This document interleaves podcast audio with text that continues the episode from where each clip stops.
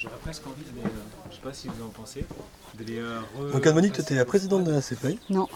Ah oui, aussi, pourquoi tu me demandes ça T'es plus la présidente de la CEPAI euh, bah si, pour encore. Non, non, disons que j'ai plus qu'un an à faire. Plus qu'un an, ouais. Ouais. Et toi, au Flocon, est-ce que tu as participé à des, euh, à des séjours J'ai fait un séjour euh, en mai 2018, c'était celui euh, à Provita en Roumanie. Ah d'accord, ah bah tu vois, ça tombe bien parce que il n'y a pas grand monde encore qui m'a parlé de ce séjour-là. que c'est- C'était quoi Provita? C'était un... C'est Provita, c'est un, c'est une association qui, qui accueille des enfants orphelins, euh, des femmes seules avec enfants, euh, ou des femmes qui doivent quitter leur domicile conjugal parce que soit elles sont victimes de violences ou enfin où elles ont des difficultés. Donc, et puis euh, il y a aussi maintenant euh, eu un, un projet autour de l'accueil de, de personnes âgées qui sont en situation de, de solitude aussi.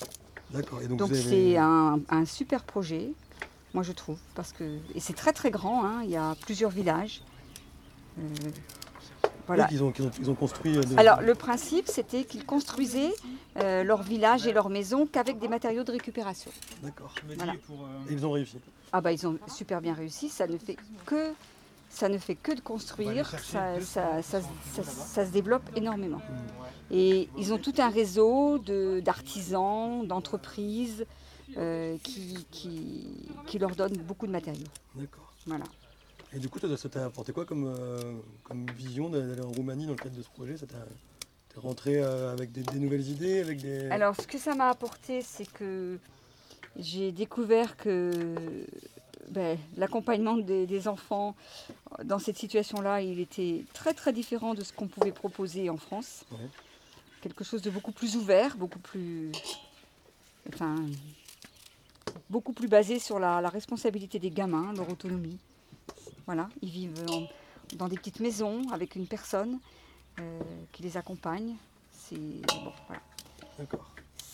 Voilà, après au niveau construction, je suis pas très spécialiste, donc je vais pas trop te donner de. Ce que j'ai vu, c'est que c'était parfois un peu de briques et de broc, parce Ouais. qu'ils font avec ce qu'on leur donne. Mhm. Donc euh, il n'y a pas forcément une harmonie euh, architecturale, mais ça, perso, moi ça ne me dérange pas. Voilà. Et, puis euh, j'ai trouvé quand même beaucoup d'investissement de la part des personnes qui, qui sont engagées dans la sauce, qui travaillent.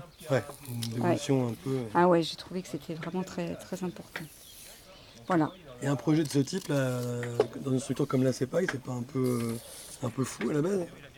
La CEPAI Ouais, un projet comme le Flocon dans, la- dans une structure comme la CEPAI. Ah ben disons que Pourquoi vous avez dit oui vous, au départ? On a dit oui parce que on en a discuté beaucoup au conseil d'administration. Et comme on avait ce terrain devant qui nous était euh, disponible et que voilà, la colporteuse a donc euh, nous a contactés et on s'est dit tiens bah pourquoi pas euh, implanter le, premier flocon ici. Parce que c'est aussi permettre à la CEPAI de s'ouvrir sur plein de choses, de surtout plein de, ça a apporté beaucoup de, de visites, beaucoup de personnes qui sont passées. Mm. Voilà, donc c'était vraiment dans un souci d'ouverture. Faire connaître aussi ce lieu de vie, où il y a quand même des résidents qui vivent en permanence, un lieu d'accueil, où il y a toujours des personnes qui sont accueillies. Donc c'était aussi pour nous une manière de faire connaître euh, notre lieu de vie. Voilà. D'accord. Et au travers d'un jumelage, j'ai appris qu'il y avait eu un jumelage. Voilà, au travers d'un jumelage, puisque bah, on a toujours été sensible à tout ce qui pouvait être euh, partenariat, tra- enfin travail, euh, travailler avec les autres, travailler ensemble. Ça a toujours été un leitmotiv. Voilà, Ok, bon ben d'accord. voilà. Eh ben, euh, long chemin au Flocon puis à la CEPAI alors. Bah oui, c'est pas fini j'ai l'impression. ah bah, c'est le début, Ah, c'est le début. c'est le début. Donc on, est, on va encore manger de la rhubarbe pendant quelques années.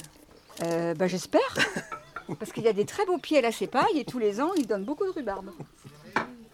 Merci beaucoup.